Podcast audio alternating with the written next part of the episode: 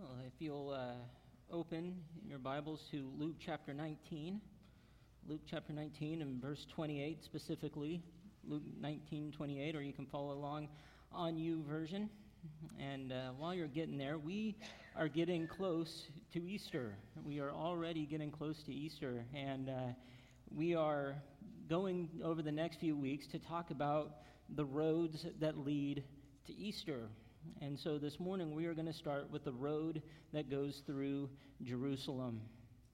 You see, the people had been waiting and waiting and waiting and waiting. we could keep saying waiting for a Savior. The Old Testament had prophesied that this would come. A Savior would come. In Isaiah chapter 9, verses 5 through 7, it says, Every warrior's boot used in battle and every garment rolled in blood will be destined for burning, will be fuel for the fire.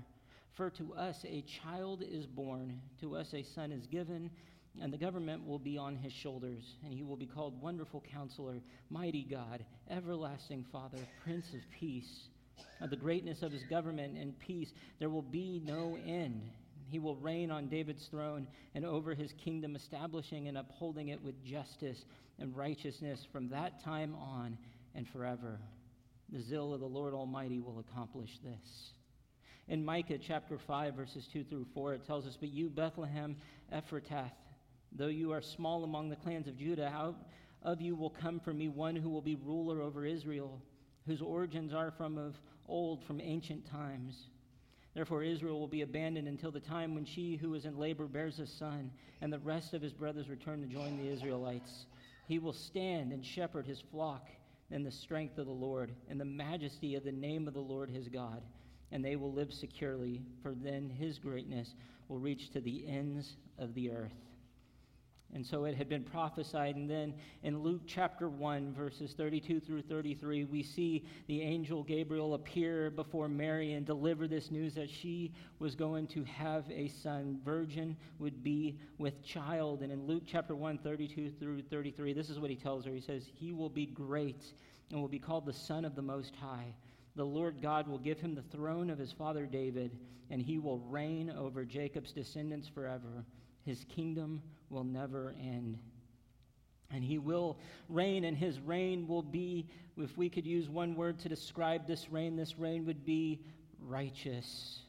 Jeremiah 23, 5 through 6 says, The days are coming, declares the Lord, when I will raise up for David a righteous branch, a king who will reign wisely and do what is just and right in the land. In his days, Judah will be saved, and Israel will live in safety. This is the name by which he will be called the Lord our righteous Savior.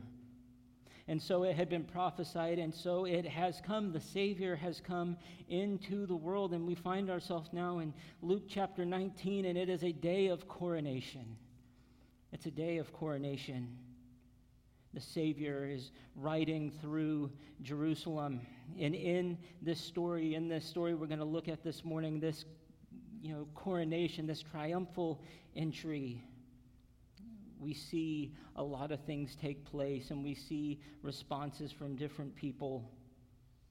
And I think as we look at this, it'll ask us the question how do we respond to our King? How do we respond to our King? And so we're going to start in verses 28 through 36 of Luke chapter 19. And it tells us this it says, After Jesus had said this, he went on ahead, going up to Jerusalem. As he approached Bethphage and Bethany at the hill called the Mount of Olives, he sent two of his disciples, saying to them, Go to the village ahead of you, and as you enter it, you will find a colt tied there, which no one has ever ridden. Untie it and bring it here. If anyone asks you, Why are you untying it? say, The Lord needs it. Those who were sent ahead went and found it just as he had told them. As they were untying the colt, its owners asked them, Why are you untying the colt? They replied, The Lord needs it. They brought it to Jesus, threw their cloaks on the colt, and put Jesus on it. And as he went along, people spread their cloaks on the road. And so Jesus is making his way into Jerusalem. And he says, as he approached Bethphage and Bethany at the hill called the Mount of Olives, at this point in time, Jesus has been in Jericho. Jericho is down by the Dead Sea, below sea level, and so he's going to make his climb up uh, up the, to the Mount of Olives. He's going to go through Bethany. And in Bethphage, he tells them to go to the village ahead, enter it, and find a colt there. And you're to take that colt, bring it here. In Matthew chapter 21, verse 2, it tells us that there will be a colt and a donkey there. It says, saying to them, this is Matthew 21 2, saying to them, Go to the village ahead of you, and at once you will find a donkey tied there with her colt by her. And so Jesus tells them in that text in Matthew 21 to untie them and bring them to me. And this is a wise idea to take both animals. A young colt that's never been ridden, it might keep the colt calm having its mother with him by his side. And they get up there and they untie this colt, and the owners ask, Why are you untying our colt? Valid question. If somebody came up and started trying to take something that belonged to you, you would wonder why. And then they tell him the Lord has need. The owners were probably followers, or at least they understood the symbology behind what they were asking for. And this was probably done quickly and quietly so that the religious leaders would not go after these owners, because if these people were in fact followers of Jesus, it would not be good if the religious leaders had found out. The religious leaders had made it known that anybody who follows Jesus would be excommunicated from the temple. And to be excommunicated from the temple was a horrible thing for a Jew because that was where they worshiped. That was uh, a place of community for them. And to be kicked out from that would be a horrible thing. And we see that this is a thing that's happening. In John chapter 9, verse 22, says his parents said this because they were afraid of the Jewish leaders who already already had decided that anyone who acknowledged that Jesus was the Messiah would be put out of the synagogue. They didn't want to be excommunicated. And so they do this quietly. They give uh, these disciples, probably Peter and John, uh, then they get this colt and they take it to Jesus. And Jesus rides this colt. This is huge. This is important because this is prophecy fulfilled. In Zechariah chapter 9, verses 9 through 10, it says, Rejoice greatly, daughter Zion. Shout, daughter Jerusalem. See, your king comes to you, righteous and victorious, lowly and riding on a donkey, on a colt, the foal of a donkey. I will take away the chariots from Ephraim and the war horses from Jerusalem, and the battle bow will be broken. He will proclaim peace to the nations. His rule will extend from sea to sea and from the river to the ends of the earth. Prophecy has been fulfilled, and as they're going, we see the roads are covered with cloaks they're covered with cloaks. And John, in his gospel, mentions that it wasn't just cloaks, but it was also palm branches. John 12, 13 says they took palm branches and went out to meet him. Palm branches in Jewish history were symbolic of salvation and joy. But the cloaks, why is the cloaks important? Well, 2 Kings chapter 9 gives us an example of this custom. It says in chapter 9, verse 13 of 2 Kings, they quickly took their cloaks and spread them under him on the bare steps. Then they blew the trumpet and shouted, Jehu is king. The spreading of cloaks on the road was a traditional Jewish reception for loyalty. It carried the idea that they were placing themselves under his feet or under his submission. And so for them to lay cloaks on the ground was saying, We submit to you as king, we submit to you as Messiah, as Savior. John MacArthur calls it the Jewish version of Long Live the King. And so the cloaks are being laid on the ground. And we continue in verse 37. And we go through verse 40, it says, When he came near the place where the road goes down the Mount of Olives, the whole crowd of disciples began joyfully to praise God in loud voices for all the miracles they had seen. Blessed is the King who comes in the name of the Lord, peace in heaven and glory in the highest. And some of the Pharisees in the crowd said to Jesus, Teacher, rebuke your disciples. And verse 40, I tell you, he replied, if they keep quiet, the stones will cry out. And so he comes in, and the people start to praise God. And something to note very, that's very important here up to this point in time, Jesus had never allowed a public dis- demonstration declaring him as the Messiah. Matter of fact, when you read through Scripture, when you read through the New Testament, anytime somebody tried to declare him as Messiah, he put a stop to it. It wasn't yet his time. And I believe that there's two reasons why, in this case, he allows for public demonstration. The first one is to fulfill Scripture. to fulfill Scripture. And we see that done in Zechariah, the fact that he's riding in on a colt. And they're shouting out messianic praise. And this messianic praise comes from Psalm 118, 25 through 26. It says, Lord, save us. Lord, grant us success. Blessed is he who comes in the name of the Lord. From the house of the Lord we bless you. And all this is going on. The people are praising Jesus. They're throwing their cloaks, their palm branches, they're lifting up their voice, they're praising.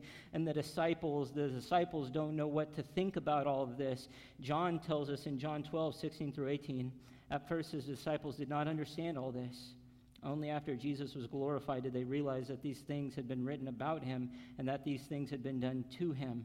Now, the crowd that was with him when he called Lazarus from the tomb and raised him from the dead continued to spread the word.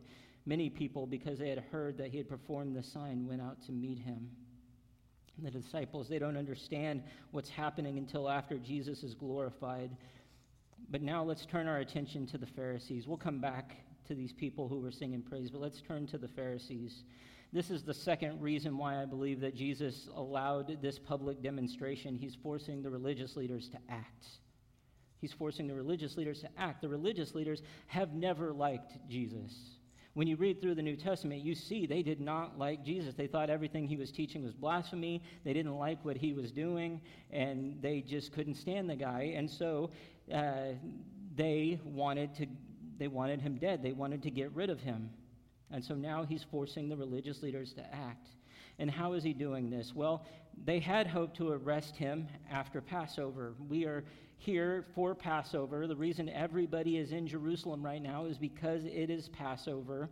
And there was, you know, some people say that there was possibly up to a quarter of a million people around Jesus the day he goes through Jerusalem. Just everybody from surrounding areas coming to Jerusalem for the Passover but they wanted to wait. Matthew chapter 26, 3 through 5. Then the chief priests and the elders of the people assembled in the palace of the high priest, whose name was Caiaphas, and they schemed to arrest Jesus secretly and kill him, but not during the festival, they said, or there may be a riot among the people. And so they were going to wait, but Jesus had a plan. He was going to force their hands. And why was he going to force their hands? Because we know that Jesus is the Passover lamb. John 1:29 The next day John saw Jesus coming toward him and asked, "Look, the Lamb of God who takes away the sin of the world." 1 Corinthians 5 7 says, Get rid of the old yeast so that you may be a new unleavened batch as you really are. For Christ, our Passover lamb, has been sacrificed.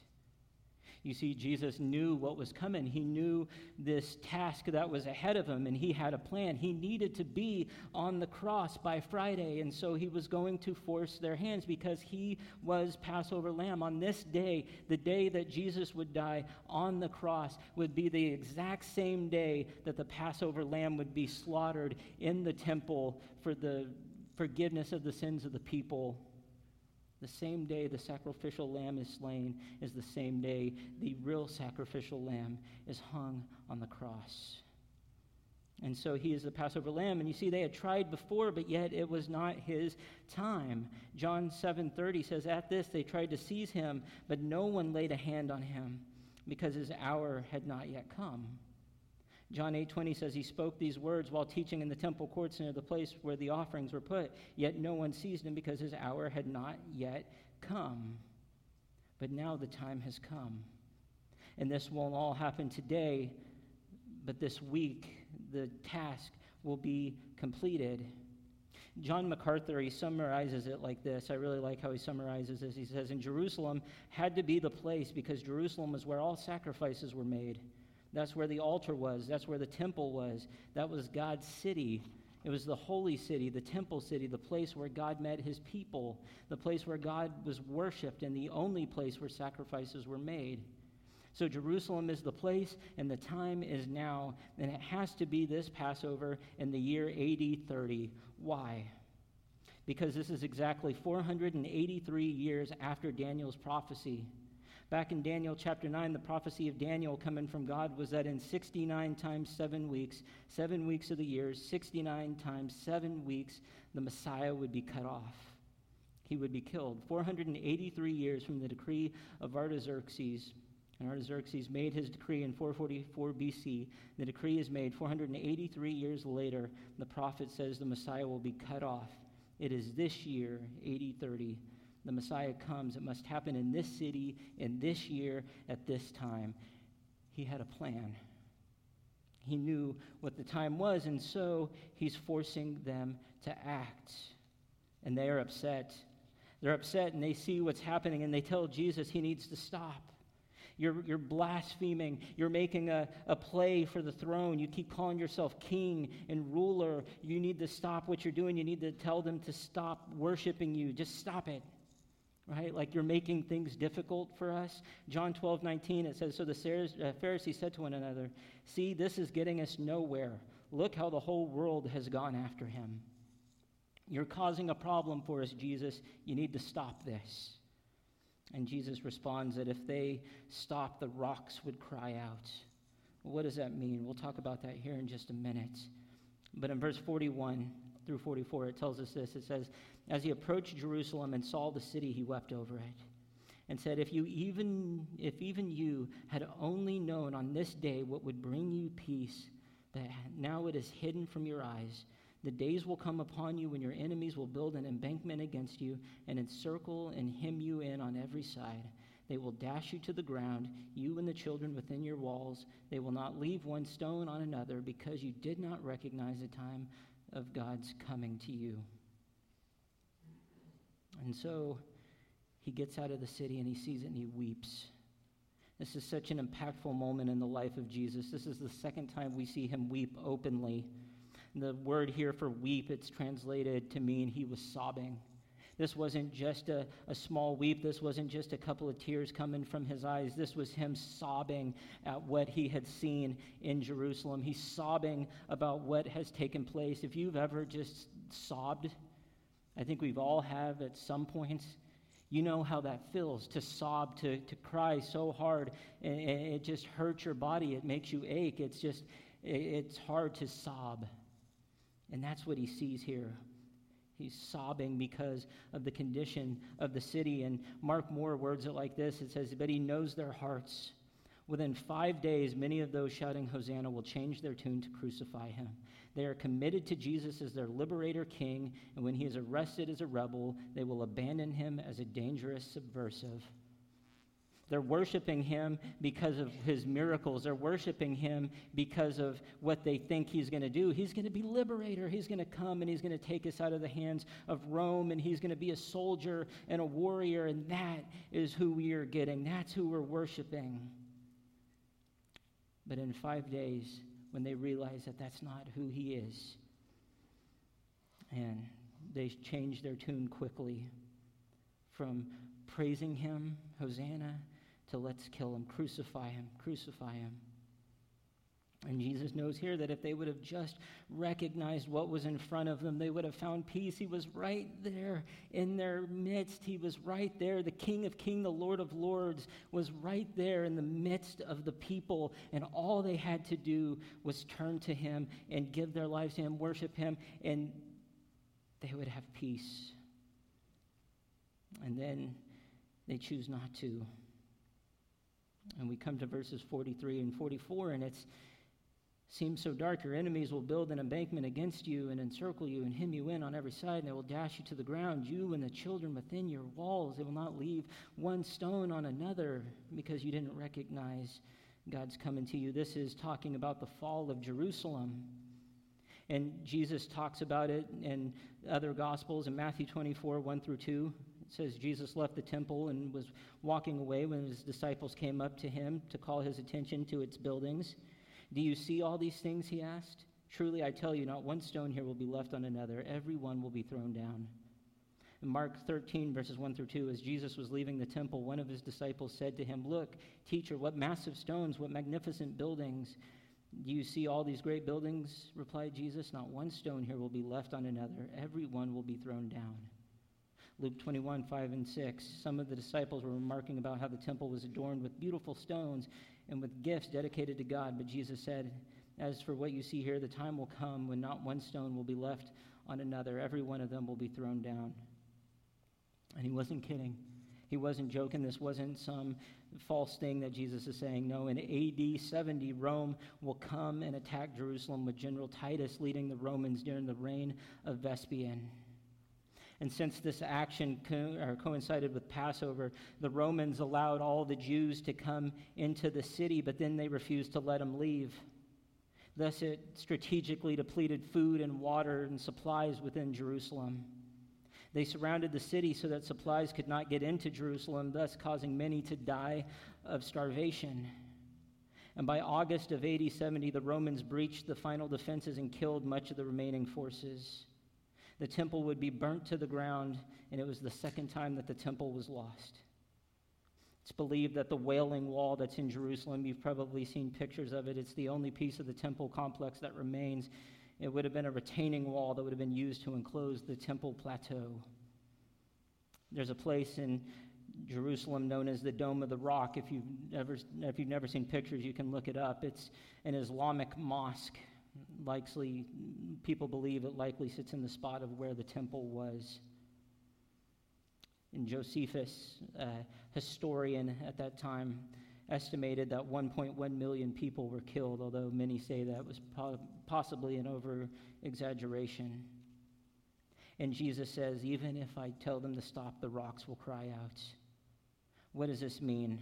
Well, it means exactly this the rubble of the temple, the rocks that have been destroyed, the rocks that are laying on the ground, these cry out to the disobedience of the people in this moment, had they accepted what, that God was in their midst, had they accepted him, this whole thing could have been avoided. But because they choose not to, Jerusalem is destroyed, and every rock that falls is a rock that cries out to him the disobedience of the people. And so the road through Jerusalem. Well, I think this is important. The story is very important. And here's the question I think we need to ask this morning Jesus is Savior, how will we respond? Jesus is Savior. How will we choose to respond? You see, Jesus is our King. He is our Savior. He is King of kings and Lord of lords, and He is Savior. He is worthy of our praise. He is worthy of our adoration. He was worthy of the cloaks on the ground and the palm branches on the ground. He was worthy of every song, every word that was spoken about Him that day. He is worthy, and we see the response of the people. And what is the response of the people? To miss it to miss it, to miss everything that was going around. The people who were worshiping did not really understand who he was. And just a few days later, they shout, Crucify him. The religious leaders missed it. The people that were his chosen people, they all missed it. They wanted him dead. And the truth is, today, the world is missing it. I don't have to I don't have to talk much about it. You know exactly what's going on. Get on social media, look at the news and it becomes so blatantly obvious that the world is missing the savior. The world is missing it. The sad truth is here Jesus is weeping over people who were just worshiping him. They were just singing praise to him. They were just singing about who he was and he's weeping over these people because they are filled with sin, and the burdens of life. They were worshiping because of the miracles, because of who they thought he was and what they thought he would do. The religious leaders who had been waiting for the Savior to come, they'd been trying to kill him. These were God's chosen people, and they missed it. And I think the same thing is happening today. How so? How so? How is this happening today? Well, here's a, there's a couple of responses here from different people Let's start with the people who were worshiping, throwing the cloaks and branches on the ground. You see, so many people today claim they worship Jesus, but really their hearts are not there. So many people claim to be followers of Jesus, and yet their hearts are not really focused on Jesus. They come to Jesus thinking they can gain something from Jesus. They think that they can come before Jesus and they can get things such as wealth or a comfortable life, a genie in a bottle, somebody who will answer every single prayer exactly whenever they need it according to what they want. They believe that it's conditional. I'll follow Jesus as long as I have all of these things, and I hate to burst the bubble. None of these things are promised to us wealth, comfortable life, none of these things are promised to us. A matter of fact, we are not promised an easy life in Christ. Jesus tells us this in Matthew, in Matthew 16, 24 through 26. And Jesus said to his disciples, Whoever wants to be my disciple must deny themselves and take up their cross and follow me. For whoever wants to save their life will lose it, but whoever loses their life for me will find it. What good will it be for someone to gain the whole world, yet forfeit their soul? Or what can anyone give in exchange for their soul? And we often hear this verse taken out of context, don't we? Whenever we have to do something we don't like, we say that this is our cross to bear. Like, ah, I got to go to a place I don't like working. That's just my cross to bear. Kids, I got to go to school. That's just my cross to bear. No. We say that, don't we? This is just my cross to bear. That's not what Jesus is talking about. Jesus is saying, if you really truly want to follow me, if you truly want to be my disciple, you have to give up your life all those things that, that you thought were more important, you have to give those things up. I need to be the most important thing in your life. You have to be willing to die to self. You have to be willing to die to self even when it's not the popular thing to do. You have to be willing to die to self when it's not or when it's something that nobody else is doing. You need to be willing to die to self when everybody tells you you're foolish or you're wrong. You need to be willing to die to self. To follow Jesus is not easy. To follow Jesus is difficult. And it's hard because sometimes we think we want things our way. We want things to happen according to our plan, and that's not always what happens, and so it's difficult. David Platt words it like this The road that leads to heaven is risky, lonely, and costly in this world, and few are willing to pay the price. Following Jesus involves losing your life and finding new life in Him. And I think Oswald Chambers takes it one step, for, one step forward. He says, if I'm going to know who Jesus is, I must obey him. And the majority of us don't know Jesus because we have not the remotest intention of obeying him. To follow Jesus is difficult. Sometimes life is hard, and to trust him no matter what the situation, to trust him no matter what is happening is hard, and it's difficult. To get to heaven, it's a, it's a tough thing. When the world is trying to tell you you should do this, or you should act this way, or you should be this. And I believe that's why we find scripture like this. Matthew 13, 5 through 7. Some fell on rocky places where it did not have much soil. It sprang up quickly because the soil was shallow. But when the sun came up, the plants were scorched, and they withered because they had no root. Other seeds fell among thorns, which grew up and choked the plants. This is an illustration of people who claim the name Jesus, but yet when they get into difficult situations, when life gets hard, the first thing they say is, I'm out.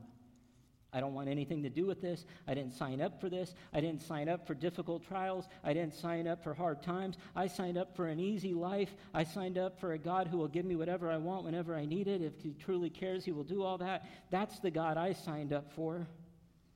And they flee. Or it's the ones who do everything and yet their heart was never in it. Matthew 7 21 through 23. Not everyone who says to me, Lord, Lord, will enter the kingdom of heaven but only the one who does the will of my Father who is in heaven. Many will say to me on that day, Lord, Lord, did we not prophesy in your name, and in your name drive out demons, and in your name perform many miracles? Then I will tell them plainly, I never knew you. Away from me, you evildoers. And so that's the response of the first group of people. They were praising and they were worshiping and they were laying branches on the ground and they were laying cloaks on the ground, and yet their heart was so far from him. They weren't truly following him. They were truly, they were worshiping what they thought he would provide. They were worshiping his miracles, not who he really was. And then there's a second group of people. There's the Pharisees. And for some time, they wanted this man dead. They never were going to believe in who he was. And the sad truth is, for some, there are people today that will never believe. They will never believe. And I, I I think to pretend like they're, everybody will believe it, it's not the case. There are people who will go to the grave choosing not to believe. And they do this for many reasons. They don't want to follow the rules, they don't want to be told how to live. Always in their mind, the idea that I have time to change my mind. I can live for today. I can live for tomorrow. I can do whatever I want. I can, I can go and do all the things of this world, but then when it finally has come time, I can give my life to Him. I'll live for the world, and then just at the last moment, I'll give my life to Him. Proverbs 27 1 says, Do not boast about tomorrow, for you do not know what a day may bring. You're not promised tomorrow. You're not promised tomorrow. You're not promised the next day. You're not promised the next second. And then there are those, of course, who just simply say, I don't want to believe. I don't believe in God, and so if I don't believe in God, then I have absolutely nothing to lose. They use this thing called Pascal's wager. I don't know if you've ever heard of Pascal's wager. The idea of Pascal's wager is this if I choose not to believe in God and then I die and there is no God, then I don't lose anything. Nothing's lost.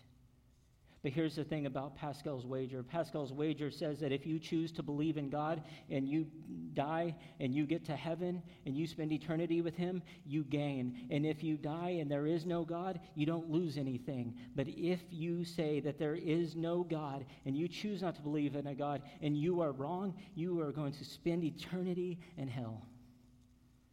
It's the truth. That's Pascal's wager. And so many people will just choose not to believe for whatever reason. It's a sad truth, and yet that is a truth that we have to realize. But here's the thing we see two responses, and we can choose to either A, live for Him half heartedly and not really actually live for Him at all. We can choose to say we are Christian and we can choose to say we believe but not actually live it out. We can say that we believe but never actually truly give our heart to Him. And as soon as things get difficult, we flee, we bolt, we leave. We can, we can choose to live that way, or we can choose to say, I simply do not believe at all. Or we can pick the third option. And it's not mentioned here specifically, but this is what Jesus talks about actually this idea of peace. You can choose to see Jesus and you can choose to give your life to him wholeheartedly. You can choose to live for him. You can choose to give him everything and you can choose to follow him even when life is hard, when things get difficult, when the road starts to twist and turn. You can choose to live for him. You can choose to follow him with everything. You can choose to die to self and live for him. I want to give you one more response. If you do believe wholeheartedly, if you've given your life to Him, if you put your faith in Him, if you are willing to do whatever it takes, even when things are difficult, if you're willing to live for Jesus in all things, then you need to proclaim Him. You need to tell people that He is King and He is Savior. You need to tell people, we need to tell people. You see, it's not just Bobby's job or Cody's job, Nora's job. It's all of our job. Every single one of us have the responsibility to share what God has done in our life. George Whitefield said it this way. He said, God forbid that I should travel with anybody a quarter of an hour without speaking of Christ to them. And Alistair Begg, I love how he puts it. He says, Withhold no part of the precious truth, but speak what you know and declare what you have seen. Do not allow the toil or darkness or possible unbelief of your friends to dissuade you. Let us rise and march to the place of duty and there declare what great things God has shown to our soul. You see, here's the truth. We pray so often for revival. So often for revival. God, bring revival, bring revival, change the world, bring revival. Please, God, start to, to bring revival, change the politics, change all of this stuff in this world. Please bring revival. And the whole time we are refusing to tell people about Jesus. How does revival start? It starts by us being willing to share the gospel with people. We have to be willing to tell our friends, our family, who we have relationship with about Jesus. We need to tell our coworkers, we need to tell the people around us about Jesus. Romans 10, 14 through 15, it tells it like this How then can they call on the one they have not believed in? And how can they believe in the one of whom they have not heard? And how can they hear without someone preaching to them? And how can anyone preach unless they are sent? As it is written, How beautiful are the feet of those who bring good news. And the Great Commission calls us to go to all over the place and making disciples We need to share the truth so that nobody misses an opportunity. And the people missed opportunities, or missed an opportunity to give their life to Jesus and to find peace. We have a responsibility to make sure that nobody goes without hearing, without having an opportunity. And so here it is He is Savior. He is worthy of our praise, He is worthy of our adoration. How will we respond? I'm going to ask the worship team to come up, and as they do, please this morning do not miss an opportunity to give your life to Him. Do not miss your opportunity. He is worthy of our praise. He is worthy of adoration, and He is worthy of us giving our life to Him. Please do not miss an opportunity to give your life to Him. He has saved us from our sins. He is the Passover lamb. He is the lamb that was slain for us on the cross when He died. He was the sacrifice for us. 1 Peter 3:18 tells it like this, "For Christ also suffered once for sins, the righteous for the unrighteous, to bring you to God. He was put to death in the body, but made alive in the spirit." And he died for each and every one of us. And so this morning, please do not miss an opportunity to give your life to him if you haven't. On your connect card and around you, if you want to come talk to me, I'd love to talk with you about it. And maybe you're here this morning and you are the person who says, Man, I've claimed the name of Jesus, and yet I really don't live like it. And I, I, I, say that I follow Jesus, and yet my heart has felt so distant from him. I've been so concerned about what I have to get from him or what I can gain from him. And here's the truth yes, following Jesus does give you something. It gives you an eternal inheritance. It gives you an eternal reward, a life spent with Him in heaven. But if you're seeking after Him for the things of this world, you're going to be disappointed. And so maybe you're here this morning and you need to focus your heart back on Him. Believe in Him wholeheartedly. Give everything to Him. If that's the case, you can pray. Pray those things. Give those things to Him. Wherever you're sitting, you can come and talk with me. I'd love to pray with you and He is Savior. He is Savior. And on that day, there was a coronation, and He came humbly riding on this donkey. But guess what? There's going to be another coronation someday in the future. He will return, and this time it will not be so humble. And I don't want to spend that day not believing. And so, if you've never given your life to Him, please do so this morning. If you have a decision to make, please make that decision as we stand and we sing.